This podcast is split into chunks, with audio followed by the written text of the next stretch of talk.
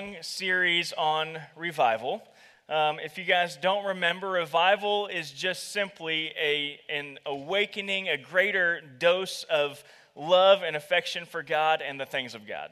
Uh, and so when we talk about revival, it just means a, an increase in the way that we should feel about God as his kids. And so we're in a series that's talking about kind of some different aspects of that. Uh, we started the series talking about repentance, which is like the big scary word. It's, it's repentance, like uh, we, we think that it has all these negative connotations, but really it just means you're walking one direction. God says, That is not good for you, son. And you say, Yes, sir, I'm going to go back the other direction or a different direction.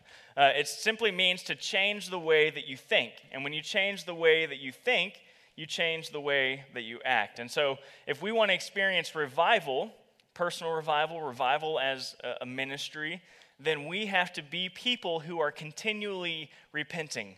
Uh, repenting every single day because every single day I do something dumb. Every single day I do something that, that dishonors God because I am broken and I'm fallen. And so every single day I have to repent to the Lord and say, Lord, I'm sorry. I'm going to change how I'm acting about that particular area. And so revival begins with repentance. What else does it begin with? It begins with worship. We talked about that last week. How God, this, this infinite creator of the universe, spoke us into being, and he sent his son to, to live a perfect life, to die on a cross, so that the wrath that was coming against us, justifiedly, the wrath, the wrath that was coming against us was borne by the Son of God, by Jesus on our behalf, so that we didn't have to experience the, the punishment for our sin.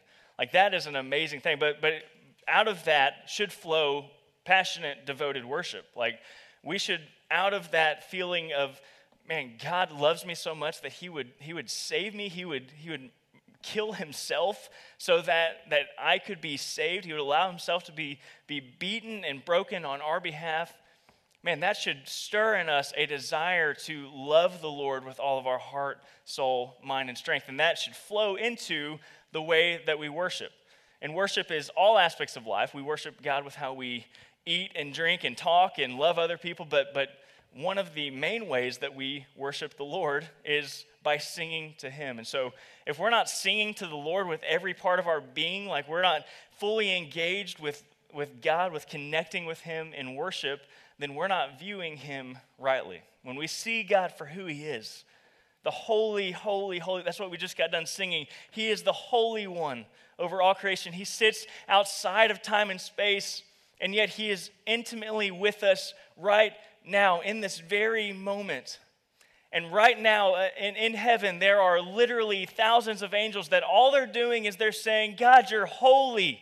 You are perfect. You are righteous. You are holy. You're so far above everything that we even know or understand. You are the Holy One. And out of that should be our out, outpouring of worship. So, repentance, worship. This week we're going to talk about prayer. You know, prayer, I think, oftentimes gets a bad rap. It, it's, it's had a bad rap in my life for, for most of my life. Um, I'll, I'll, just confess right off the bat that I am I'm preaching this sermon out of a place of weakness and not strength. Uh, prayer is not one of my strengths. And God has been growing me and, and changing me over the last six months to, to um, work on that area because I've been missing out on the, the power and the connection with the Lord through that. But this is not like something that I am super strong at. Most of my life, I, I viewed prayer as kind of like a formality or just the ritual to get out of the way before we got to the good stuff? Like, how many of you guys uh, see prayer before a meal as a formality? Like, that's, that's me most of the time. Like, God bless this bunch as they munch their lunch. Let's get out of that out of the way so I can get to the steak and bacon. Like, that's all I care about is the, I want the meat. And so I, I view prayer oftentimes as just this formality. Uh, it reminds me of a, a wonderful clip that I know where you see this guy is trying to make his prayer sound uh, super holy and religious, and he just he just falls apart at the seams. Check this out. Greg, would you like to say grace? Oh, uh, well, uh, Greg's Jewish, Dad. You know that. You're telling me the Jews don't pray, honey? Uh, unless you have some objection. No, no, no, no, no, I'd love to. Pam, come on. It's not like I'm a rabbi or something. I said grace at many a dinner table.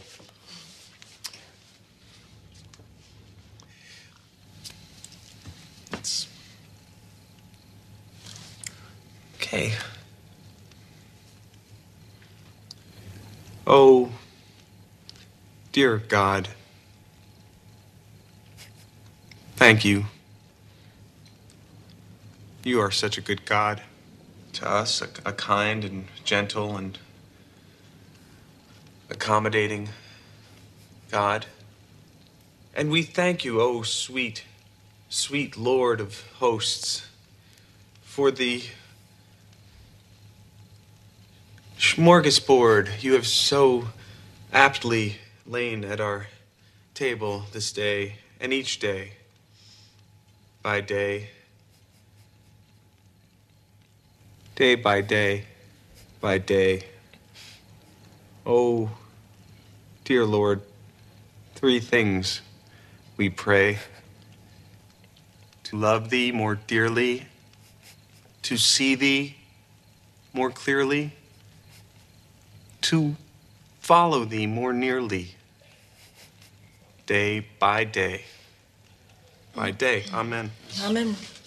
Oh, Greg, that was lovely. She's lying. That was not lovely. That was that was uncomfortable to watch. Like it, it made me squirm just watching it. it. Isn't that how so often our prayers can seem? Like, okay, what's what's the most holy sounding word I can use the, here? Like smorgasbord. Yes, that sounds great. It makes me sound really smart. Like most of my life, I grew up thinking that, that prayer was just that like an opportunity to impress other people with how spiritual I am. And I was missing the entire boat there. Like, when, when I finally realized what, what prayer was, it's like, man, what was I missing out on? You know, we, we often view it as that. Like, it's the formality, it's the ritual right before we eat or right before we, we do, do this teaching thing or right before we do small groups or like we view prayer as just the formality, like just get it out of the way so we can get to the good stuff, right? What I hope we see today is that prayer is the good stuff. Like prayer is where the power is. Prayer is where the, the Spirit of God moves in our lives. You know, in, the Bible it says, You have not because you ask not.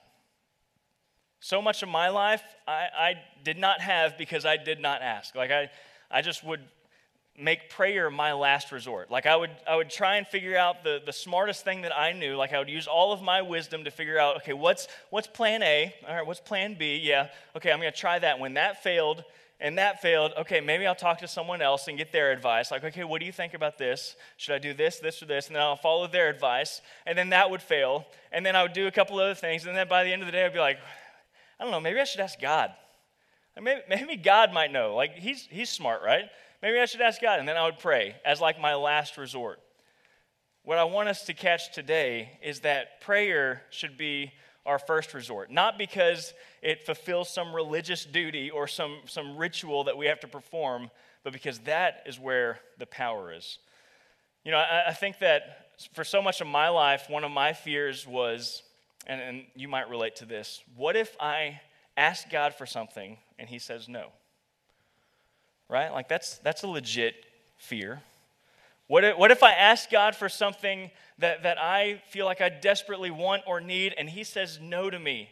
I'm just going to be filled with heartache and disappointment, and so I'm, I'm better off just not even asking, right? Like that, that was my mentality for a long time. But the better question to ask is not, what if I ask God for something and He says no? But the powerful question to ask is, what if I ask God for something and He says yes? What if you dare to have faith and believe that God is who He says He is in His Word, and you ask Him and He says yes? Like that, that is where the power is. That is where the life and that, the happiness and the peace is, is asking God big prayers. How many of you guys feel like your prayers don't matter? Like, that, that's been me most of my life. And just like, what, what's the point of prayer?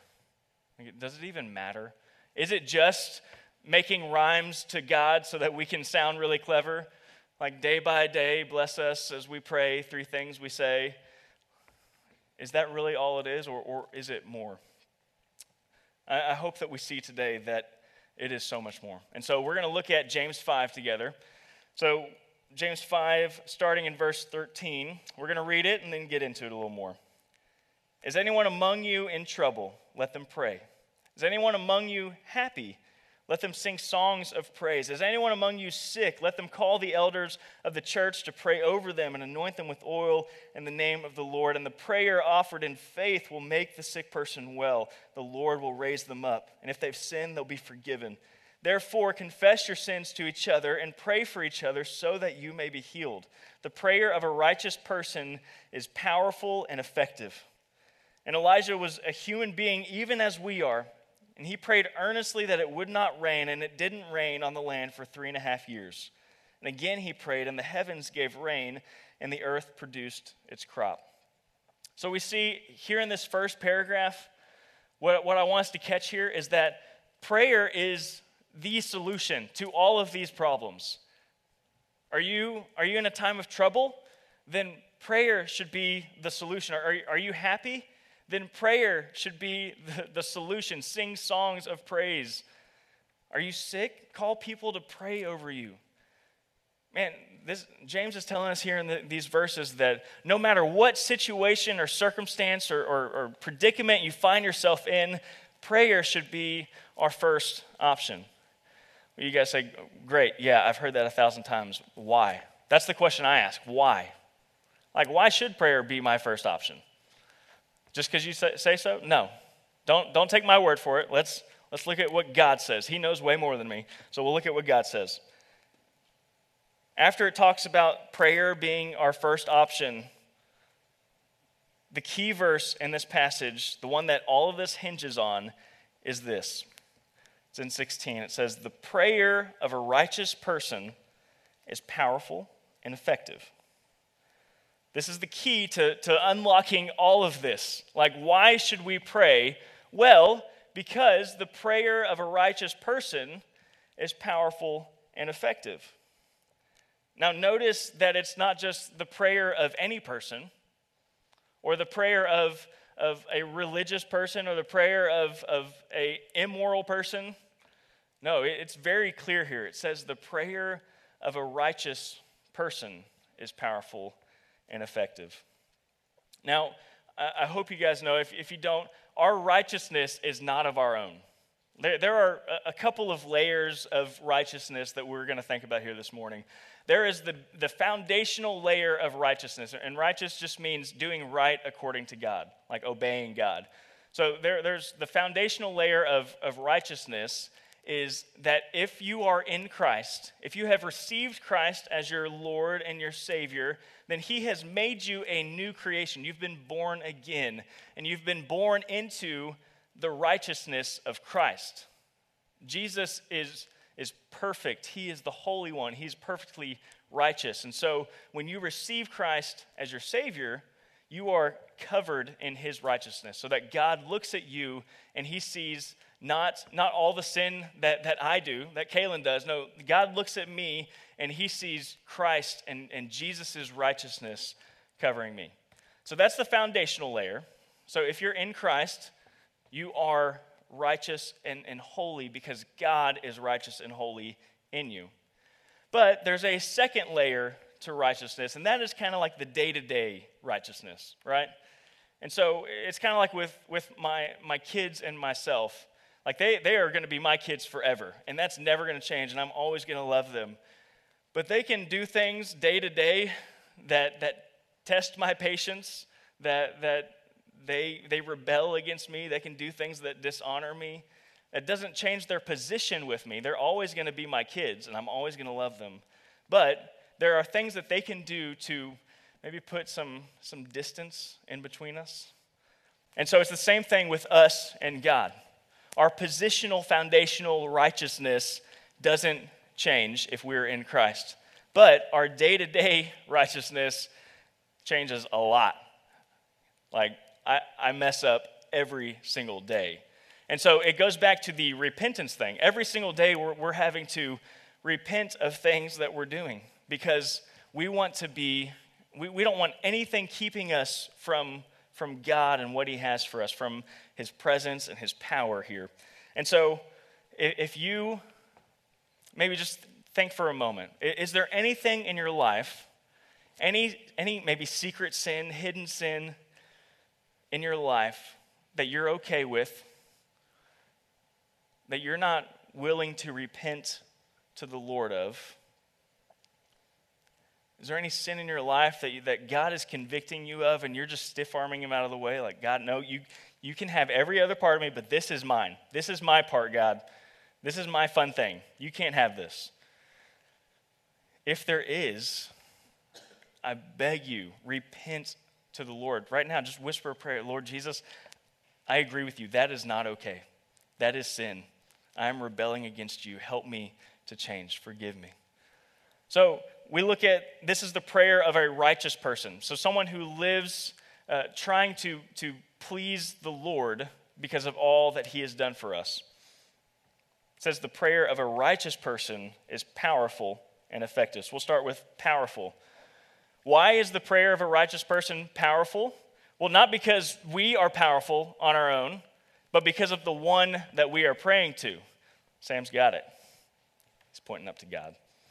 Listen to this quote. It says, True prayer is neither a mere mental exercise nor a vocal performance.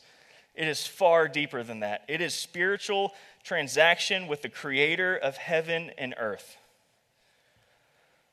When we pray, there is, there is something powerful going on with the creator of heaven and earth. It's not just ritual, it's, not, it's not ritual at all, or at least true prayer isn't. True prayer is, is a communication, a, a transaction with the infinite being, like the infinite one who created all of us. That is why prayer is powerful. We, we're not powerful on our own, but the one that we pray to holds all power and all authority. I want you guys to just think for a moment. Like, we, we can talk about this every single day, and it just becomes dull to us. We become desensitized to the truth of God's word. And so we have to think about things in new ways to re engage our hearts with the truth of what God, of who He is, really.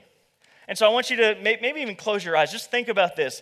The God that we're talking to is not some just mythical idea or some God who lives in a book. No, He is the infinite creator of the universe. And, and eons ago, an eternity ago, God looked at, at the future and He said, I'm going to create this universe and I'm going to set it up in such a way that it glorifies me. And I'm going to put this earth in this solar system, in the Milky Way, and there's going to be human beings that live on it, and this is everything that's going to happen. So God spoke, and billions upon billions of galaxies came into existence because of the word of his mouth. Can you just, we can't even comprehend the power that our God has. With, with one word, everything came into being. He didn't have to struggle. He didn't have to try. He didn't have to, to, to flex his muscles really hard. He spoke a word, and everything came into being. The universes, like we look up at the stars, that is a, a small sliver of the known universe, of the known universe. There's a lot of unknown universe that we, don't, we haven't even seen yet. That is a tiny sliver of it.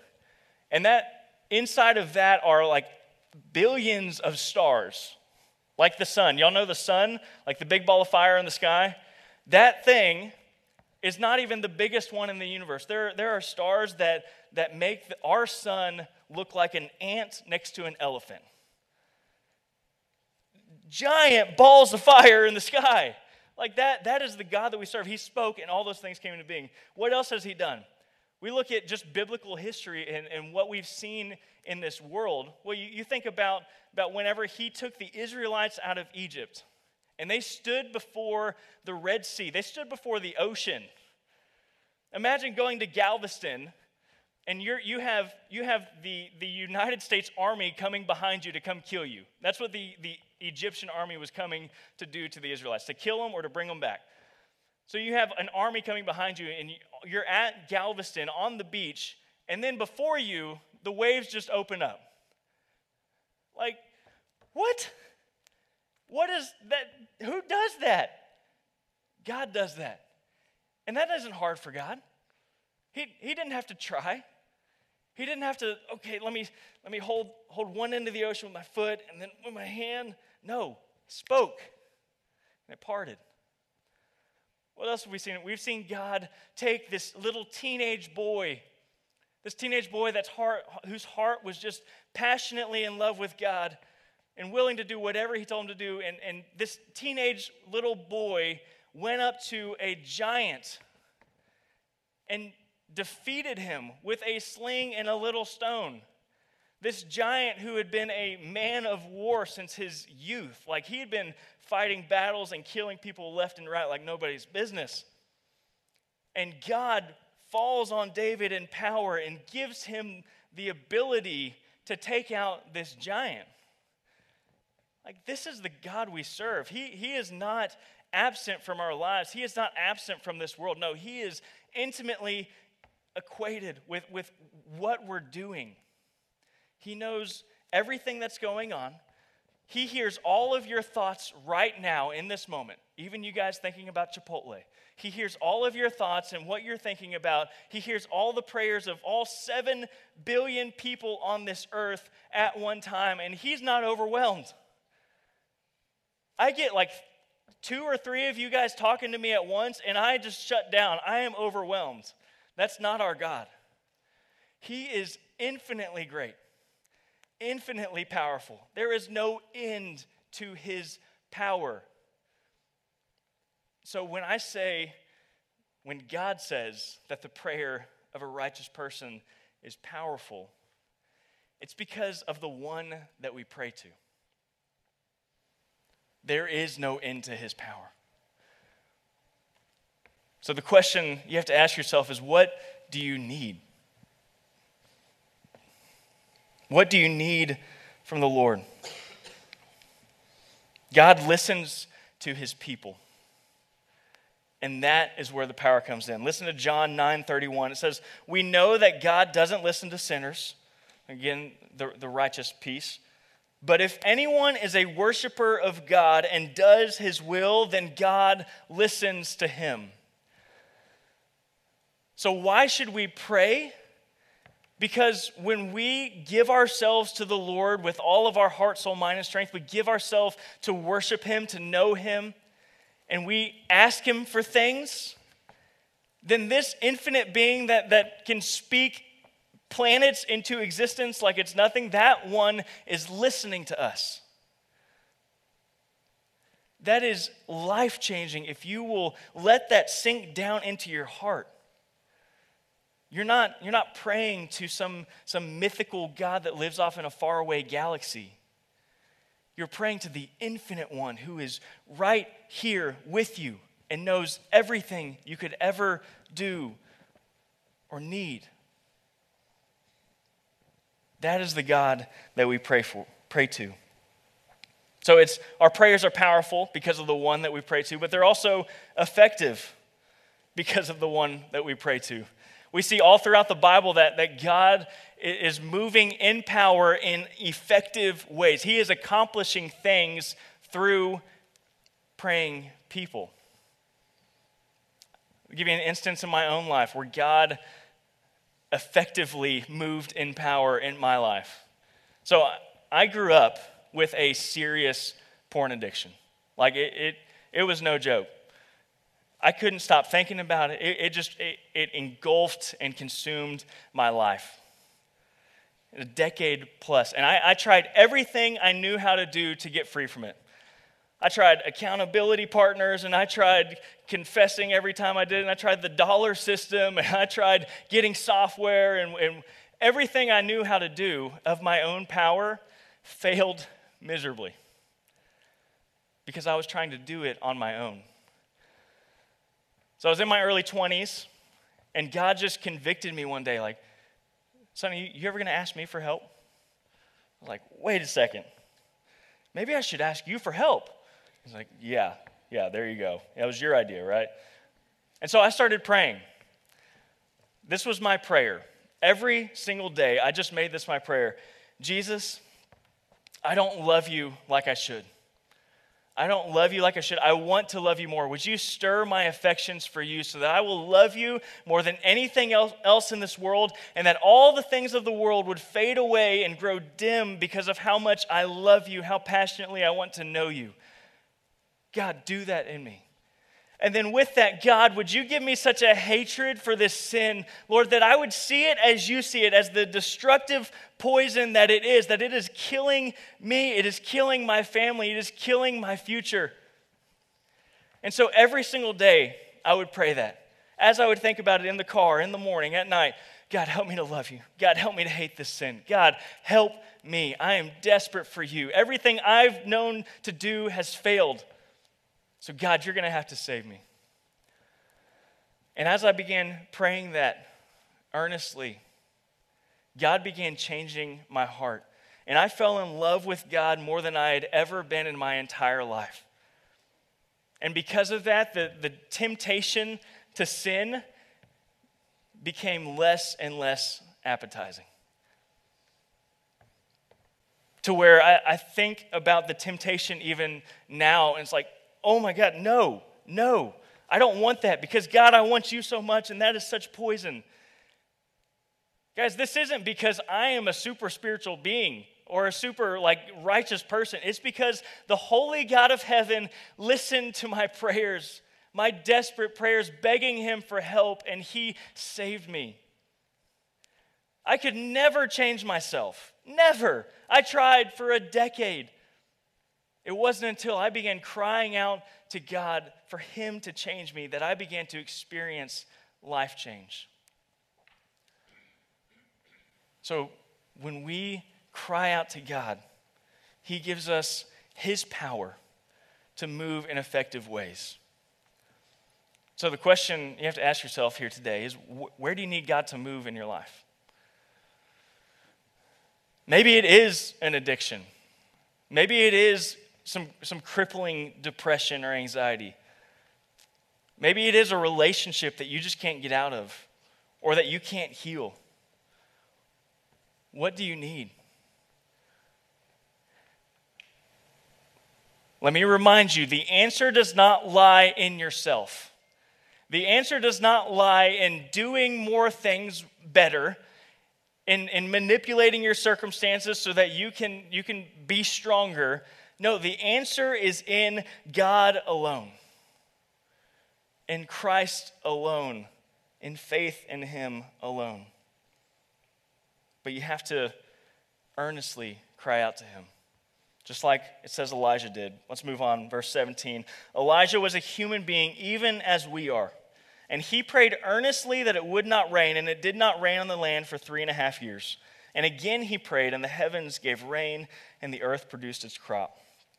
So Elijah was this prophet in the Old Testament times. Like after King David, after Solomon, Elijah was the main prophet in Israel during one of the most wicked kings' reign. Like this king was, was terrible. He was one of Israel's worst kings. And Elijah was the prophet during that time. And so uh, Elijah goes up to, to the king and he says, I've prayed that it wouldn't rain for three and a half years and God has heard me, and you're about to experience the worst famine you've ever seen. So God shut up the rain. He shut up the heavens so that it didn't rain for years. All because Elijah prayed this thing. And so at the end of, of this time, Elijah goes to, these, uh, to, to the king and he says, Gather together all of your false prophets. So this king, this wicked king, had, had led Israel, had led his people into worshiping false gods. One of the false gods, one, demons, one of the false gods was Baal. And so Elijah says, Bring all your prophets, your prophets of Baal together. And we're going to have ourselves a, an old fashioned standoff here. And so they bring together all their prophets, and there's like like hundred of these prophets of Baal, and Elijah says, How about let's have a little competition? Let's have a God competition here. Let's see whose God is the real God.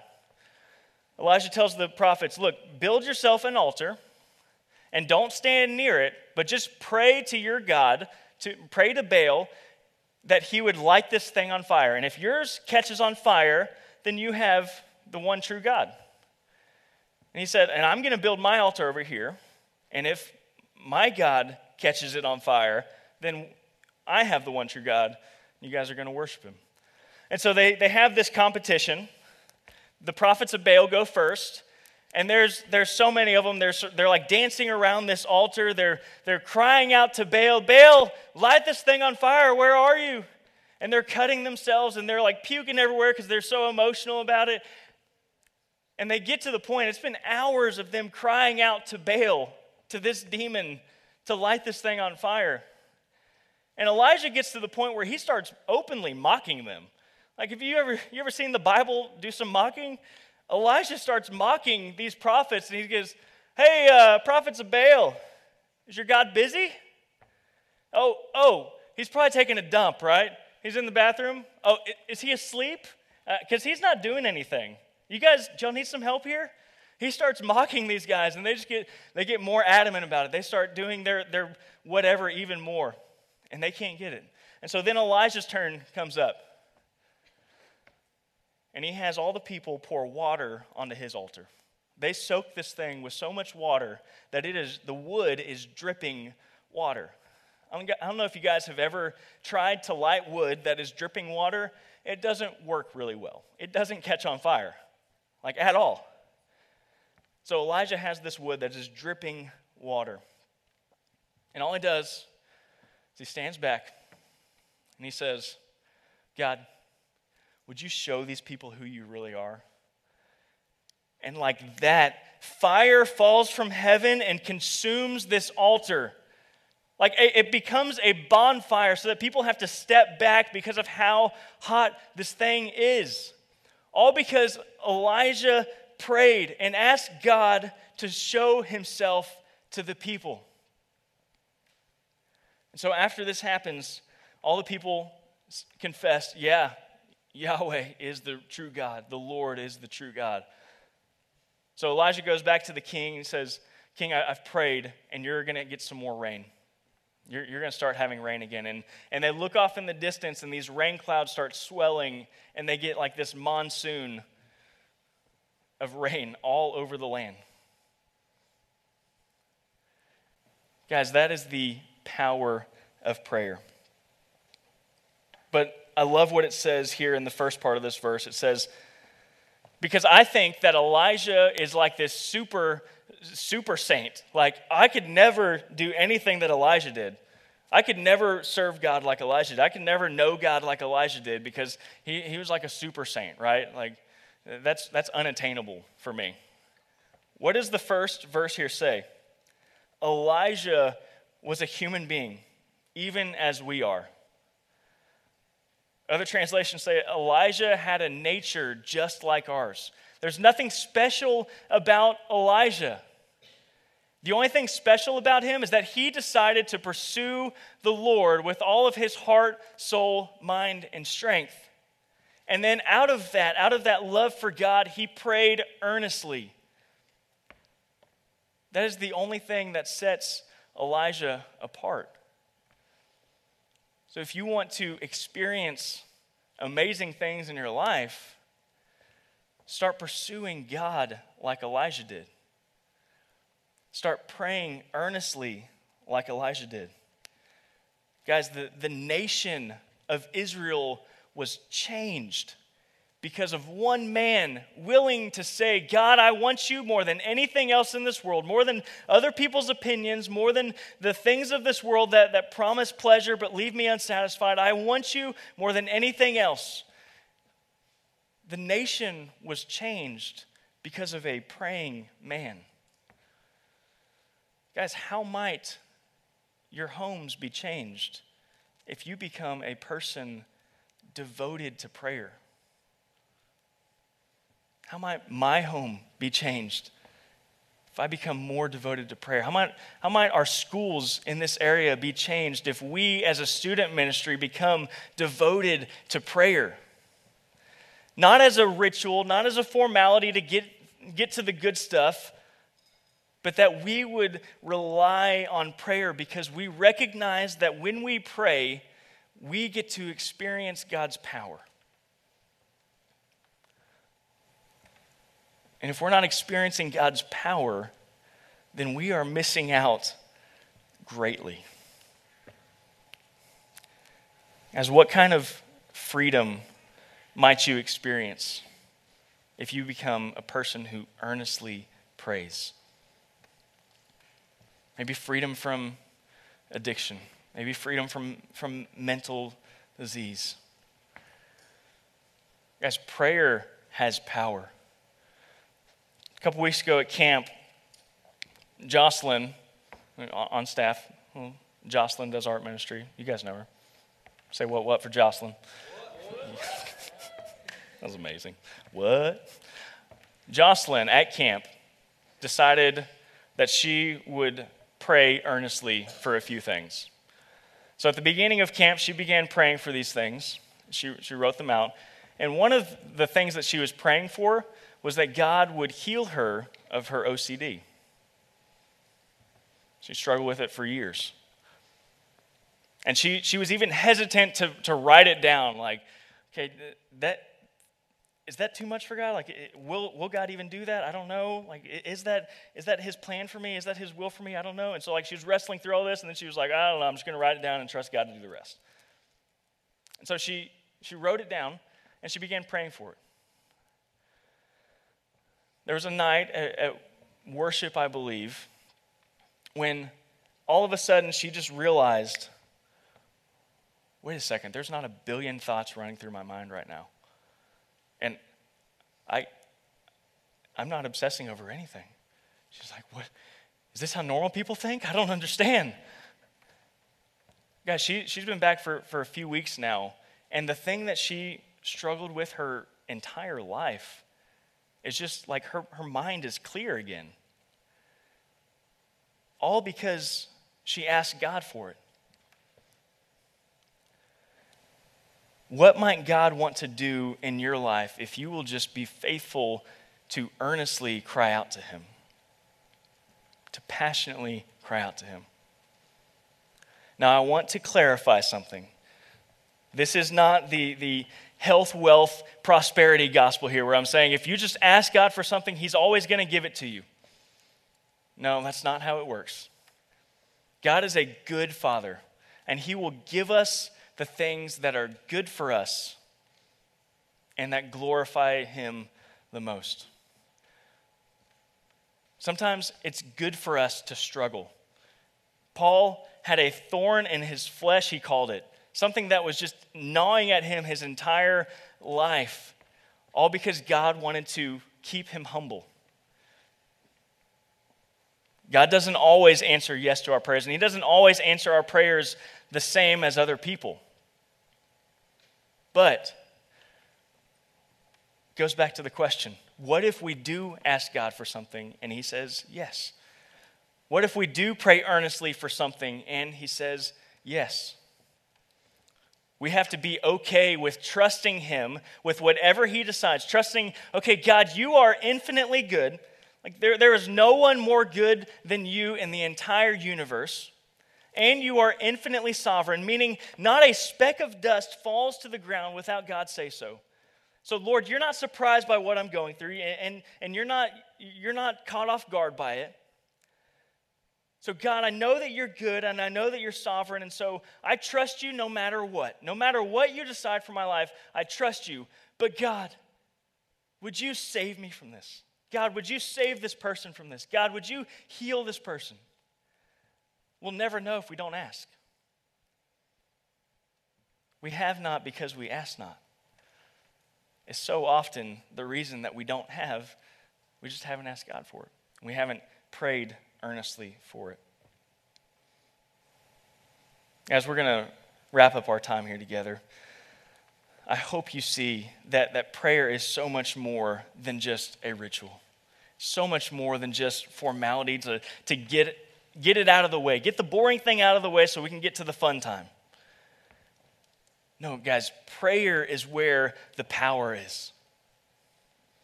And when we see God move in miracles, when we see God move in power, when we see God free us from addiction, free us from, from struggles, save other people that we thought were lost forever, when we see God do those things, it gives us such joy and happiness.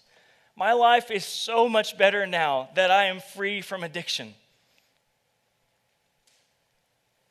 Guys, our lives are better whenever we are walking in freedom. So don't miss out on what God may want to do in your life just because you're not going to ask Him. That's, that's been my life so much of, of my three decades here on this earth. As God wants to do things in our lives that we haven't even realized yet. So, why should we pray? Well, because the one that we pray to is infinitely capable. Infinitely capable. There's nothing he can't do. There is no heart too far gone. There is no mountain too high that he can't help us climb. There, there is nothing in the universe that is impossible for our God. And God, our God, our Father in heaven, is just waiting, as John 9 said. We know that God does not listen to sinners, but if anyone is a worshiper of God and does his will, God listens to him.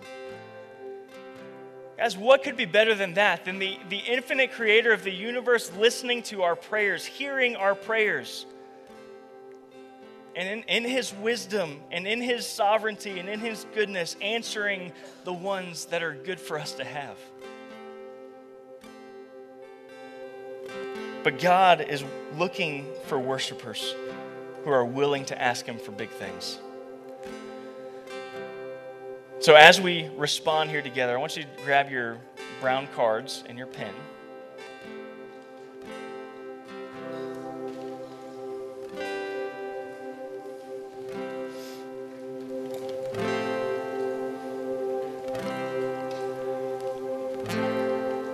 Want you to ask yourself this question. Ask God this question. If God could do anything in your life this semester, or anything in your family's life this semester, what would it be? And don't limit God by what you think He can or can't do. Nothing is impossible with God. And if what you are asking Him lines up with His will and what He sees as best for you, then, guys, you, you are preparing yourself to be blown away by the Creator. If God could do anything in your life this semester, what would it be? Once you have it, I want you to write out a prayer to the Lord, asking Him to give you faith, asking Him to help you trust Him no matter what but asking Him to move in power.